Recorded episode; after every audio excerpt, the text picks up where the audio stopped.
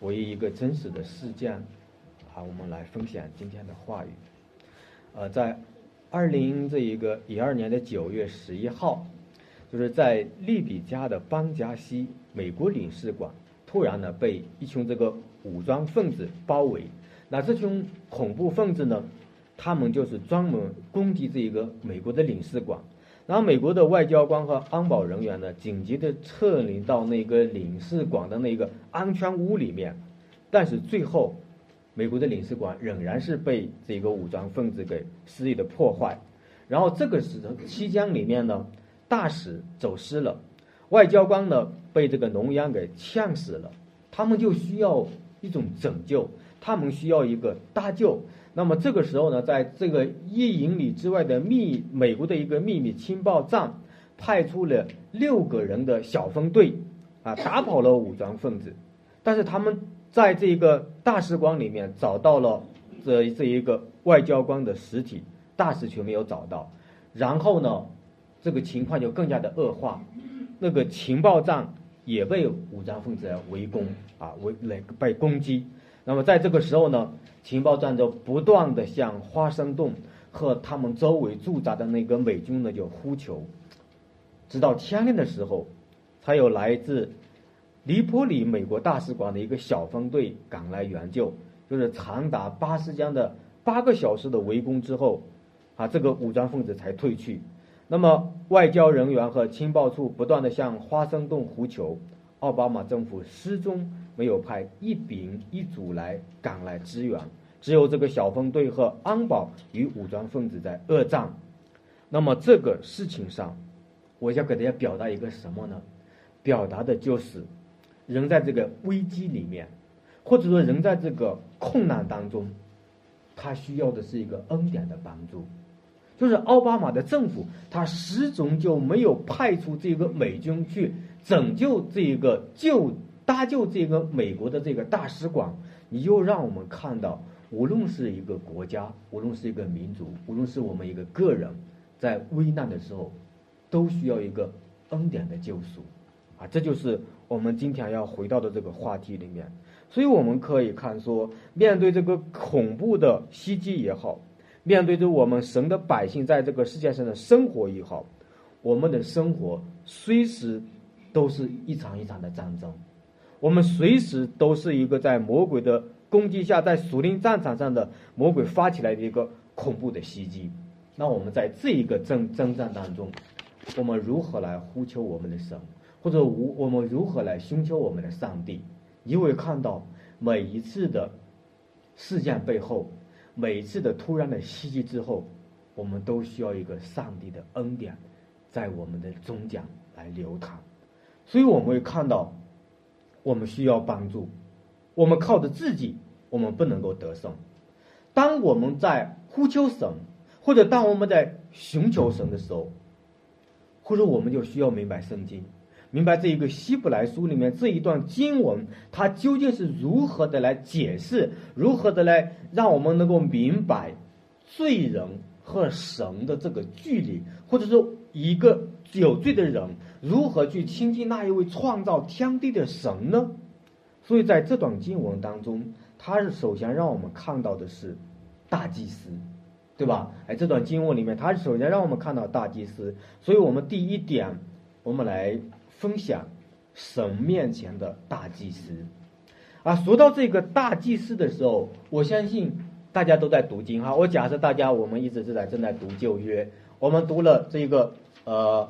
出埃及记是吧？现在我们已经读到六位记了，对吗？大家都在读经吗？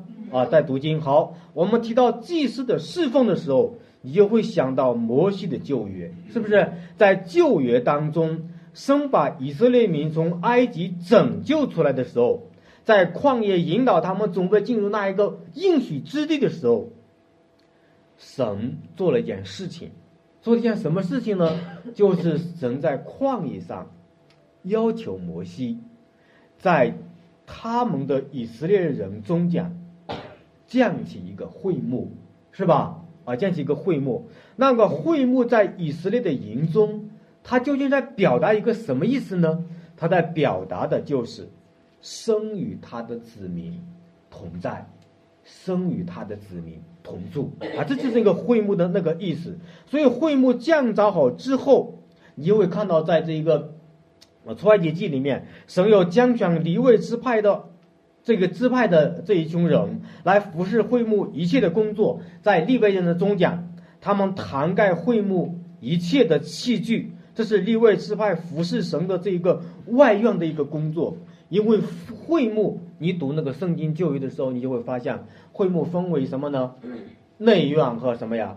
外院是吧？哎，内院和外院，在外院立外人服侍，在内院进入至圣所的工作，神只允许立位支派的一个人去做，这个人是谁？大祭司亚龙是吧？哎，大祭司亚龙。所以呢，在旧约当中，那祭司。究竟是做的一个什么样的工作，或者他他的这个职分在表达一个什么呢？其实我们知道，从圣经的角度来讲，祭司就是在神面前，他代表人；那在人面前呢，他代表那一位全能的上帝。啊，这就是祭司的一个工作。祭司在神面前为人祷告，为人祈求。为人担当这个软弱，把人的软弱告诉上帝啊，这是祭司的工作。然后在人的面前呢，祭司就代表上帝宣布赦免他们的罪，施恩于人，为人祝福。这是祭司的一个双重的一个职分。所以摩西降临会幕的时候，有一个重要的原则，他说什么呢？你在地上所降临的，就是照着天上指示你的，那也表示的就是说，摩西和亚伦在地上服侍的那一个会幕，就是在天上的那一个服侍的一个预表。那么在这个时候，我们还可以看到，亚龙在地上服侍的时候，就不是一个真正的一个祭司的服侍，他只是预表那一位真正的大祭司。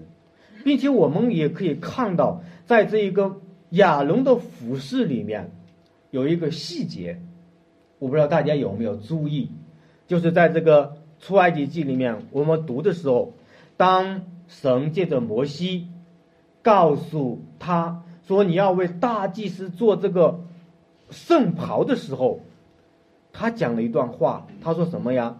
他说袍子的下面一个石榴。一个铃铛，一个石榴，一个铃铛，注意这个细节了吗？哦，那那他是什么意思呢？他在告诉我们，这个大祭司他进入那个会幕里面去服侍的时候，他那个铃铛是应当去响的，明白了吧？他响就表示他活着，如果他的那个铃铛不响的话，就表示他已经被神给什么样的接杀了？为什么会被神接杀呢？因为要小心他自己的罪，阿门。好，那这样呢，你就看到了一个祭司的服饰，他在神面前是何等的中规中矩，何等的这一个呃恐惧战惊。甚至我们可以看到，在这样一个处境里面，那服侍的是一位什么样圣洁的上帝，是吧？而是圣洁的神。那这样一个旧约的服饰，就让我们看到，在以色列人百姓中讲。与他们同住的，是一位圣洁、值得所有的人去什么样的去敬畏的神。只要你有一丝丝的罪，他就可能被劫杀。这是旧约这一个祭司的服饰。那这样，我们就可以看到，以色列百姓虽然有神的会幕在他们的中间，生与他们同在，但是不是每一个人。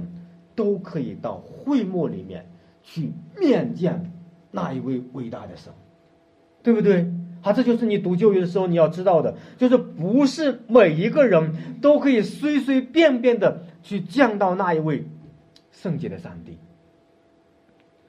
在神和人之间，需要有祭司这样的职分来侍奉，神与人才可以交流，神与人才可以沟通。那我你就会发现，原来在旧约或者是在神的启示里面，我们去找神，其实不是一件容易的事情。啊，这就是旧约给我们看见的。在中国呢，它有一句古话，他说什么呢？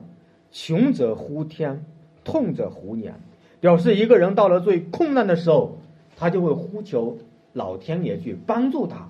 啊，这是我们的一个认识，也就是一件事情走到了无路、走到了绝路的地步的时候，人就去会寻求那一位帮助者。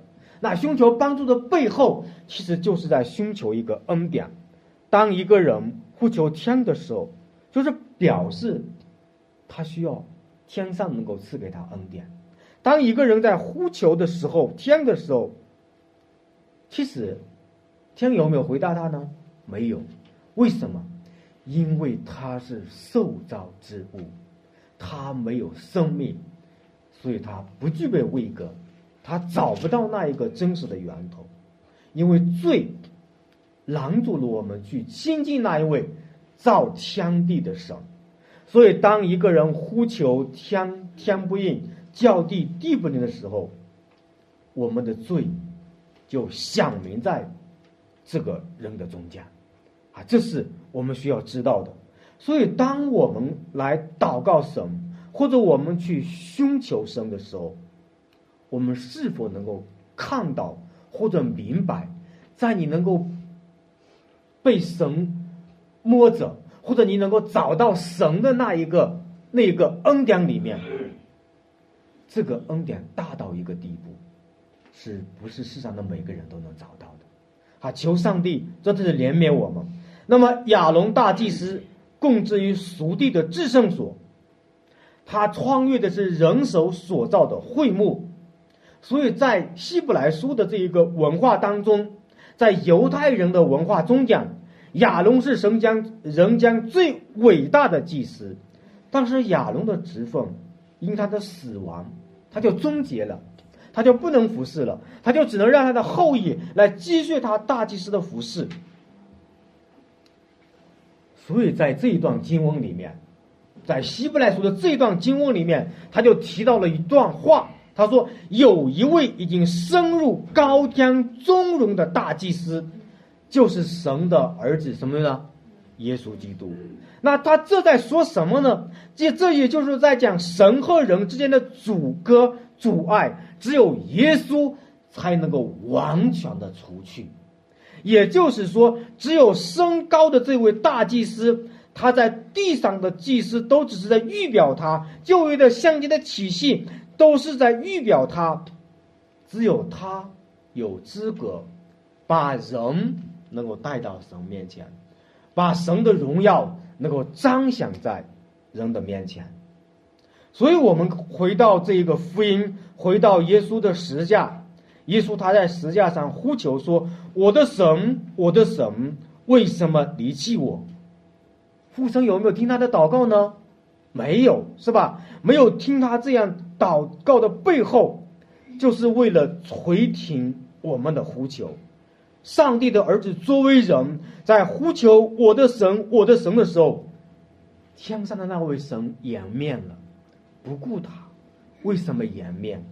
他颜面的背后，就是为了眷顾我们；他颜面的背后，就是为了垂听我们的祷告。在整个被造的宇宙中间，其实神最应该亲近的，就是他的爱子耶稣。但是他能够为了让我们能够的祷告被垂听，他在十字架上，上帝的祷，他的祷告。上帝没有来听，所以在十字架上的这一次，最应该听的上帝的儿子的祷告，神却没有去垂听，因为神的旨意很明明显，神这么做是为了把恩典能够给他的教会，给他的百姓，给他所救赎的选民。我们也可以看到，也只有这一次的舍己，耶稣基督。为我们翻转了这个危机，使神的央面成为催面，是在旧约里面那一个只有独一的大祭司亚龙祭司的体系去会幕里面降生的那一个恩典。我们在这个时代，在这个新约里面，能够每个人都能够有资格到上帝面前来寻求那一位独一的神。所以我们可以想象一下，一个人，蛮有尊荣的人，我们如果能够在神面前，能够去被他的的这一个呃恩典所得着，他能够听我们的祷告，这是一件何等荣耀的事情，啊！所以福音就成为了我们本来没有机会去亲近神，但是因为基督的舍己，你现在拥有这个机会。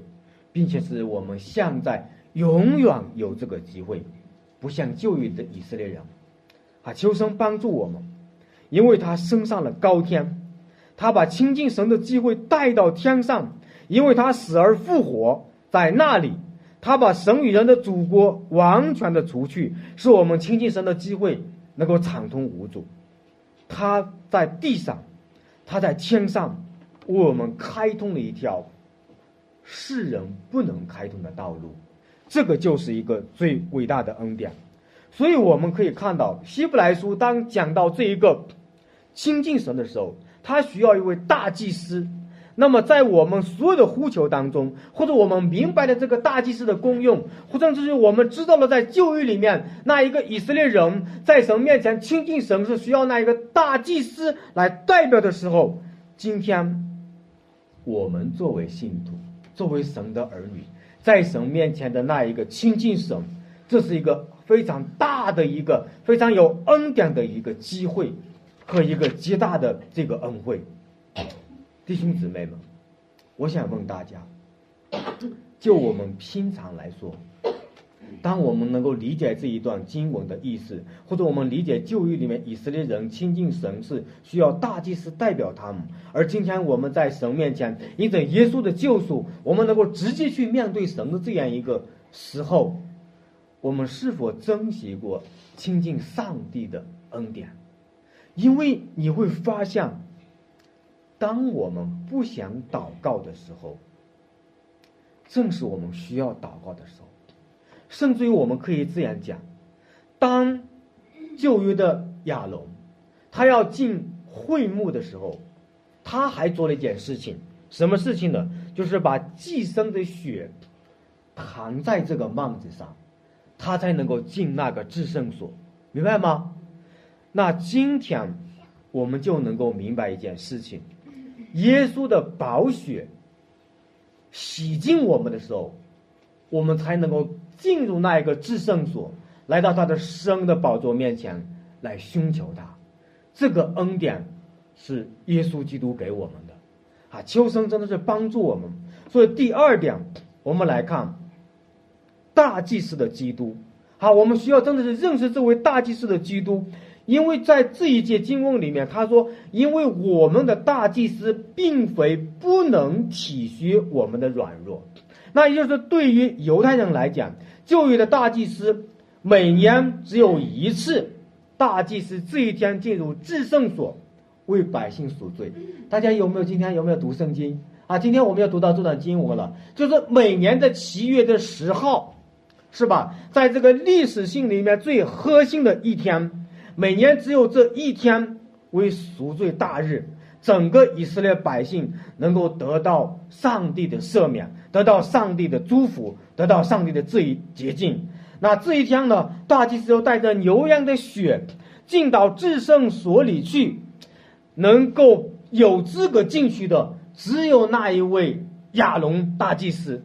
那么圣所外面的院子里面的相祭和洗桌盆的地方是普通的百姓可以去的，只有进入那一个至圣所里面。在那一个内院里面，只有大祭司有这个资格，并且是一年一次。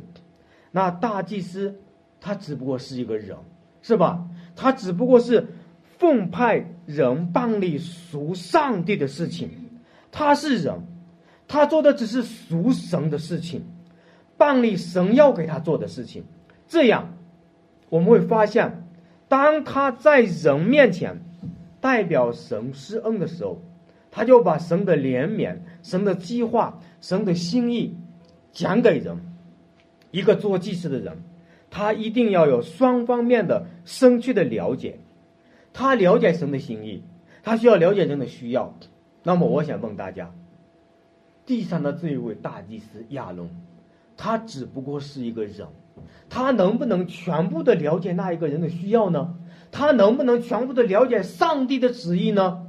是不是？那这个时候，你就会发现，当耶稣基督做祭司的时候，圣经里面讲到，他又是人，他又是神，是不是？哎，也就是只有他有这个资格，能够知道父神所要表达的什么什么意思，也只有他能够知道我们最需要什么。所以，旧约亚伦的那一个大祭司，即是预表那一位我们现在升入高天的那一位大祭司。只有这一位祭司，他凡事与我们相同，他也曾凡事受过试探。他不是不知道魔鬼用什么诡计来攻击我们，来害我们。他说，他都知道我们所经历的所有的软弱，所有的不安。所有的恐惧，所有一切的软弱的这类这个里面的所有的担心，耶稣基督他都知道，他都体贴，他都能够明白，因为他从道成肉身来到我们的中间，他经历了我们的经历，他了解我们的需要，他体恤我们的软弱，所以在这里面，他就告诉我们说。他并非不能体恤我们的软弱，表示他能够体恤我们。只有这样一位祭司，他把我们带到上帝面前，他就是那一位真实的神，因为他是神，他有能力把丰丰富富的供应赐给我们，赐给这些有需要的儿女，他也可以把神的心意想明出来，所以。我们可以这样讲：作为那一位超越的，在地上曾经为我们流血的祭物，并且做着那一个在神面前被神喜悦的大祭司，只有他才能体贴我们的软弱。希伯来书在这里面告诉我们的是，基督的体恤不是一般意义的那一个同情，而是一种感同身受的经历。他既不遥远，他也不是一位只会表达的旁观者，而是那一个真实的能够感受我们的感受的那一位上帝。所以从这里面，我们就可以看到什么呢？看到了，在这个非常的时期，在整个我们的神的儿女中的这个需要当中，耶稣基督他都知道，因为他经历了。所以我们可以看到，只有这样一位主，他在我们中间彰显的那一个恩典，是我们从来没有想过的。也就是说，这一位主他要赐给我们的那一个恩，借着福音，借着救赎，他要给我们的，那就是开通了生和人之间的这一个道路，使我们能够直接去找到神。找到施恩座那里，去到施恩的神那里去，寻求他的帮助，寻求他的怜悯，啊，感谢上帝。所以，我们第三点，我们分析的就是，我们解释的或者我们分享的就是会幕中的施恩座。我们知道，基督这位大祭司清除了我们与神之间所有的障碍，我们就有资格来到神施恩的宝座面前寻求他。上帝，他知道我们的需要，上帝他知道我们的不安，上帝他知道我们生命中最需要的是什么。所以在这里面，当希伯来书讲到了这个施恩座的时候，他在旧约里面，我们可以描述的，或者说我们可以知道的，就是从摩西在旷野立起会幕。会幕里面分为圣所和至圣所，那在至圣所里面，我们就可以知道有一个约柜，是不是啊？有一个约柜。那在约柜的上面，我们就会看到他在那里描述说有两个天使，是不是？哎，这两个天使的翅膀呢，它是连在一起的，对吗？哎，那这个约柜的里面呢是放着什么呢？放着十诫，是吧？刻着十诫的那个石板。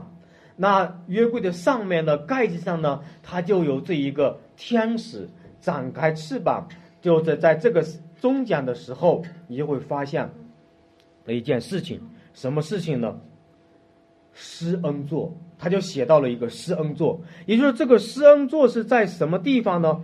约柜上面的这个盖子的上面，基路伯的中间的那一块的地方，就叫做什么呀？施恩座。能够明白吗？那那表示什么呢？表示的就是当翅膀连着翅膀的时候，表示的是审判是从永恒的立约的公义的神那里发出来的。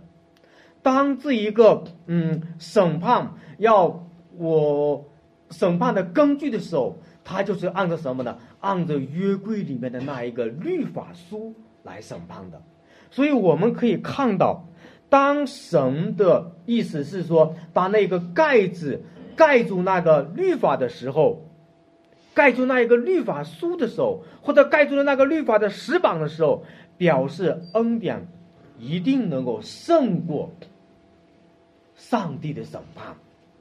所以这个赎罪盖，你如果细细的读那个旧约，你就能够明白一件事情：赎罪盖就叫施恩座。施恩座其实也就叫做什么呀？赎罪盖，它是同一个地方。那我们就要理解一件事情了：我们如何来处理这一个施恩座和赎罪盖呢？因为他一会儿他描述说那个地方就叫赎罪盖，一会儿又表描述那个地方是一个施恩座，是不是？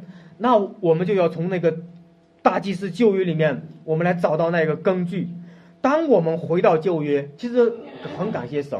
当我们看出埃及记的时候，我们就知道了，当他要进回墓的时候，他要祭祀，是吧？把牛也好，羊也好，的血洒在那一个祭，躺在那个祭坛上，然后躺在那一个会幕上面，是吧？那那个会幕呢？我们知道它的至圣所。和那个会幕里面，它是分开的这个链，这个会幕。那当亚龙把这个血摊在这个会幕上的时候，他才能够进那一个至圣所，他才能够进那一个什么呀？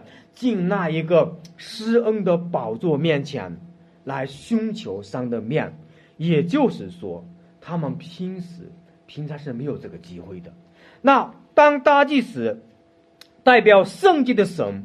宣告对人的赦免的时候，他也代表着软弱的人求主赦免他们的罪。那么这个时候，他带着牛羊的血进去，他就有资格去降神。那在降神之前，他做了一件特别的事情，就是把血洒在这一个会幕上面。我这样讲的时候，大家能不能想起在新约里面？有一件事情发生，也就是说，在马太福音的二十七章的五十一节，他讲到说，耶稣死了以后，殿里的幔子从上到下列为什么呀？两半，那就表示着阻隔生与人见面的那个幔子，因着耶稣的救赎打开了，对不对？那你明白了这个新约，你再回到旧约，你再看这个亚龙撒那个血的时候，正是预表着耶稣基督的舍命流血，正是预表着耶稣基督他这一位伟大的大祭司把自己的血献上，我们才能够来到施恩的宝座面前去寻求上帝的面，啊，所以感谢上帝啊，感谢上帝，所以我们从这样一个赎罪盖，它变成施恩座。乃是因为谁呀？基督成全了这个恩典，原来是定罪的赎罪盖，定罪的盖子，现在拜成变成了施恩的，是因着耶稣的宝血。原来在那一个基路伯的翅膀下面，那一个像亚龙、像摩西说话的那一个上帝的荣耀的彰显，今天因着耶稣基督的救赎，我们每个人，在我们的每个地方。每个时间里面，都能与这位上帝来交通，都能与与这位上帝来亲近，这就是一个伟大的恩典。所以，求神怜悯我们。我们会发现，透过希伯来书的这段分享，你可以知道什么事情呢？我们没有一个人可以凭着自己有资格站在上帝的面前。但是，我们又要想一件事情，想件什么事情呢？我们有没有珍惜过耶稣基督给我们开通的这一个道路，或者有没有珍惜上帝给我们亲近他的机会？我们真的祷告吗？求上帝帮助我们。我们盼望在这样的风险之后，我们能够去寻求这位上帝。啊，亲爱的弟兄姊妹，所以现在我们足够能够明白一件事情。现在不是瘟疫流行吗？现在不是瘟疫肆虐吗？我们有一位坐在宝座上的上帝，希伯来书告诉我们说，他准备施恩给我们，他准备什么呢？随时随地施怜悯给我们，他愿意把自己的恩惠赐下来，从他的施恩的宝座上面，他要把恩典赐给我们。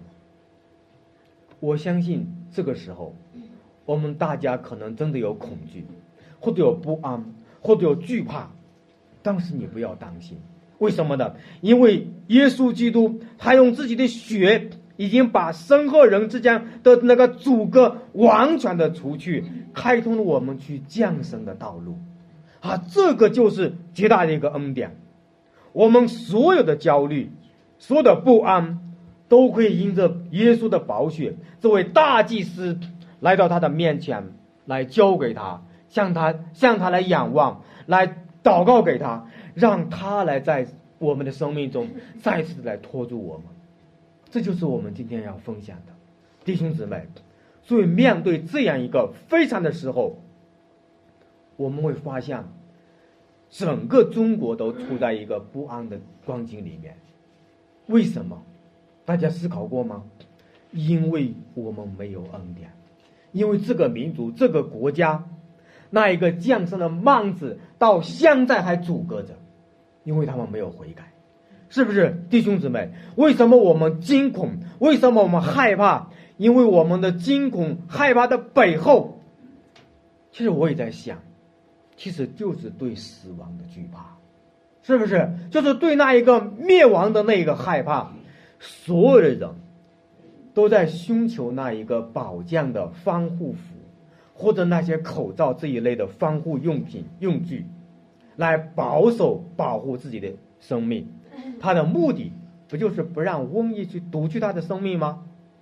但是，弟兄姊妹，我们有没有想过，其实有比这个新兴武汉肺炎更可怕的一个瘟疫在侵袭，在夺去我们的生命？这个瘟疫防不胜防，大家知道是什么吗？就是我们的罪。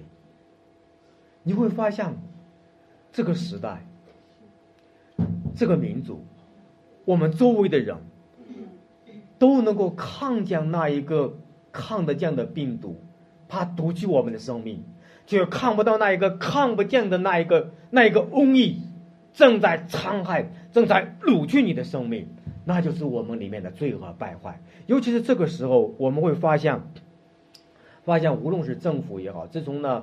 八个呃医生被定为那一个造谣者之后，整个政府的这个运作机制，整个包括红十字会等等等等，你会发现整个人类的败坏已经都呈现出来了，对不对？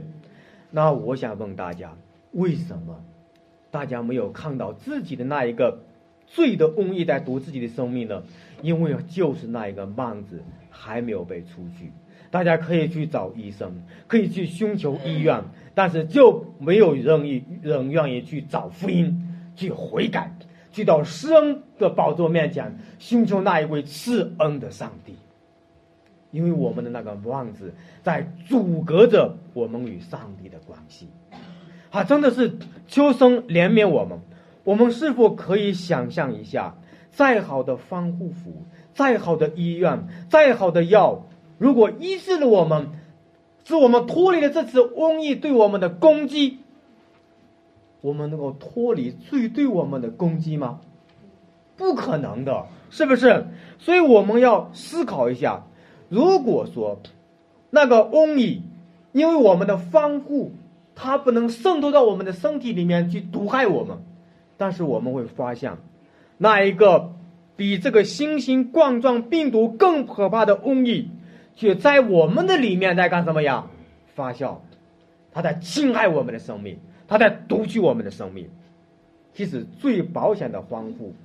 不是地上的，而是上帝赐给我们的福音，是不是？只有在耶稣基督的救赎里面，你才真正的进入一个宝箱里面，得到神恩典的唯一的方法，就是到神的面前，到施恩的宝座面前，寻求那一位上帝给我们的恩典。现在，因着耶稣基督的救赎，神与人之间的那个阻隔的幔子被打开了。我们可以到神面前去求神来帮助我们，因为这节经文当中他说的是什么呢？随时随在的做我们的帮助者，是不是？那从这里面我们可以看到，神在神的宝座那里赐下最大的恩典，究竟是什么？所以说，或者我我想这样问大家：如果说神想在施恩宝座那里赐给我们恩典，我问大家，最大的那个恩典是什么？知道吗？最大的恩典，其实就是神保守你的灵魂不至于因罪而灭亡，反赐给你永生，对不对？好，这是最大的恩典，这才是最大的恩，这是最大的爱的保证。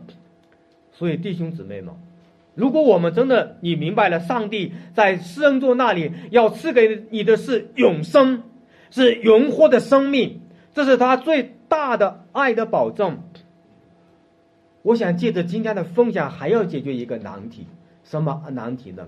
因为我相信我们会恐惧战惊，因为我们看到了在武汉的弟兄姊妹也被感染了，是不是？哎呀，忽然你就不能够解释了，上帝不是保守我们的生吗？我们刚才读了诗篇的九十一篇了，那如何来解释这个武汉的弟兄姊妹，或者说在我们的中间有基督徒被感染呢？我在预备这篇信息的时候，我也在想，究竟神在做什么？其实我们只要知道一个原则，什么呢？无论发生什么事情，神在一个信徒身上所做的，记住哈，都是为了你最高的益处和你永远的福分。如果你抓住这个原则，你在施恩座那里能够找到这个最大的恩典的保障，你才能够解释我们今天基督徒。也会得这个病，那得这个病，上帝的目的和意义在哪里呢？我想的时候，我在想，我在想一件什么事情呢？就是在想，因为在这个时代，无论是国家也好，无论是团体也好，我们整个的都在得罪上帝，包括我们中间的，包括我们中国现在的这个教会，我们有没有思考过，当这个国家？在这个宗教条例出台以后，这样的无意的、不公义的逼迫主基督的教会的时候，教会在做什么？是不是？我们教会在做什么？教会有没有为福音、为十字架站起来？我们很多的时候就藏匿了。为什么我们会隐藏自己呢？因为我们已经在这个时代被迷惑了。我们追求的是这个俗世的生活。甚至于我们可能考虑的都是这个，在这个世界上怎么去生活。唯有在这个瘟疫里面，我们才能够惊醒；唯有在这个打击里面，我们才能够惊醒。我们就会思考：我们为什么活着？我们是为今生而活，还是为永恒而活？当上帝让我们这群神的儿女知道，我们周围的基督徒也有感染的可能的时候。我们才会思考那一个最终极的那一个永恒意义的复活，不然的话，我们就能够被这个世界迷惑，是不是，弟兄姊妹？我不知道我们有没有这样的呃看讲，我思考的就是，在这一个民族当中，我们已经堕落的很深很深了。试想一下，我们可以想一下，如果在这次的瘟疫当中，一个基督徒都没有得病，都没有被这个呃呃被这一个瘟疫所攻击，上帝可以的保守我们，我们会怎么看这个世界呢？我们会怎么看我们自己的生命呢？我们就会发现，原来我们真的不是为十家和福音而活，我们是在为这个世界而活。求主怜悯我们，在这个好事时失失控的瘟疫面前，让主再次的来掌管我们的生命。我们要知道，主耶稣基督仍然掌管这次瘟疫的开始和结束，这是我们的信心的宣告。甚至于我们可以这样讲：创造的那位神，是吧？他创造了世界上所有的分子、所有的原子，包括所有的病毒，都在他的管理之下。这是我们在福音里面找到的安慰。所以我们可以这样讲：当一个人在喊为武汉加油、中国加油的时候，我相信他真的不知道他在做什么，因为他的面前有一个幔子没有打开，而我们这群人，我们看到了。伟大的基督作为大祭司为我们打开了那一个幔子的时候，你才能够看见中国大地的这个瘟疫。我相信不是偶然的，为什么呢？因为这个政府，这个这个党派一直在塑造一个大的一个偶像，一直在造一个假神，使整个人民族都被迷惑，是不是？中国太伟大了，是吧？中国太厉害了，太了不起了，是不是对一个假神的一个崇拜？上帝借着这个瘟疫，使我们上上下下、左左右右，每个人都知道，这个政府靠不住，是不是？整个的一个社会的结构都靠不住，整个的这一个呃人的这一个自我的保存或者自我的保守都靠不住，其实就是让我们悔改的。我相信，我盼望。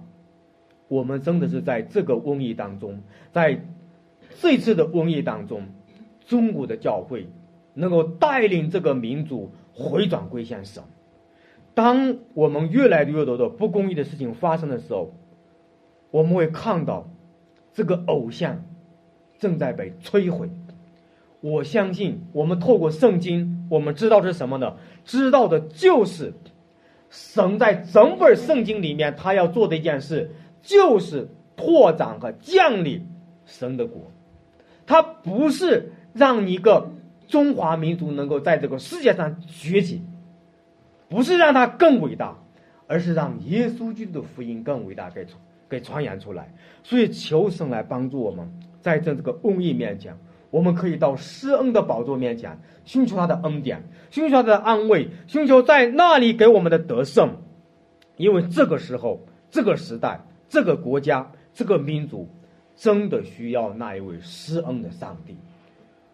求主正在帮助我们。今天我们所分享的核心就是，耶稣基督开通了我们与上帝之间的这个道路，使我们能够去寻求神。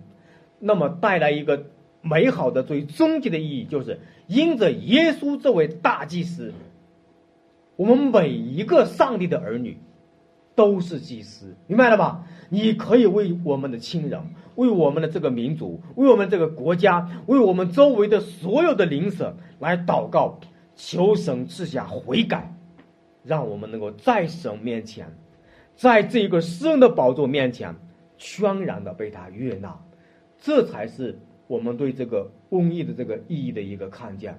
因为我是这样理解的，我认为中国这一个国家的造偶像也好。逼迫主的教会也好，他做的都是什么呀？得罪上帝的事情，是不是？我觉得我我我觉得有很多的人在在这个瘟疫面前，他都认为神是爱，他没有把神的那一个公义给彰显出来。但是我们要分享的是，在福音里面，你去看吧，是耶稣基督先被钉死，然后再赐下了救恩，然后才给我们死而复活的生命，对不对？所以，上帝这个审判。他一定后面有一个恩典跟随，那这个恩典的跟随，那就是我们的悔改。只有悔改信福音，才是我们的出路，是这个国家的出路，是我们教会的出路，是我们每个人的生命的出路。求神怜悯我们，但是我们有一个机会，那就是我们可以有资格到神的宝座面前，寻求他的怜悯和恩典，因为他愿意随时随地的帮助我们。但是我们的民族呢，我们这个国家呢，他还不知道这样的恩典，他那个幔子还在那里隔着，他不能够去找见神。我们找到了，我们要把这个福音。给他们，把这个道路给他们，因为耶稣就是道路、真理、生命，啊！感谢主，啊！那我们今天就分享到这里，我们一同的来做一个祷告。慈爱的天父，我们真的感谢你，主啊！当我们来到你面前，向你祷告、向你仰望的时候，我们非常的感谢你，借着我们的主耶稣基督这位大祭司，给我们开通的去亲近神的道路。主啊，我们在你面前。在瘟疫面前，在这个瘟疫肆虐的时候，我们忽然发现，在你面前，在你神的神的宝座面前寻求你恩典的时候，我们真的不配，因为我们的悔改不够，因为我们的生命没有效仿我们的主耶稣基督，因为我们忽然发现，我们爱这个世界，我们被自己的罪所缠绕。我们需要脱离我们自己那可怕的瘟疫，求主来帮助我们。我们在施恩的宝座面前寻求你的恩典，愿上帝你照着你的怜悯，照着你的慈爱，主啊，你随时随地的来帮助我们。我们要寻求你的面，为这个民族，为这个国家，为我们的同胞，为我们的教会，为我们身边的每个弟兄姊妹，求主帮助我们赐下悔改，好让我们能够坦然无惧的得着你的从天上来的恩典。感谢赞美主。听我们家的祷告，侍奉主耶稣基督的圣名，阿门。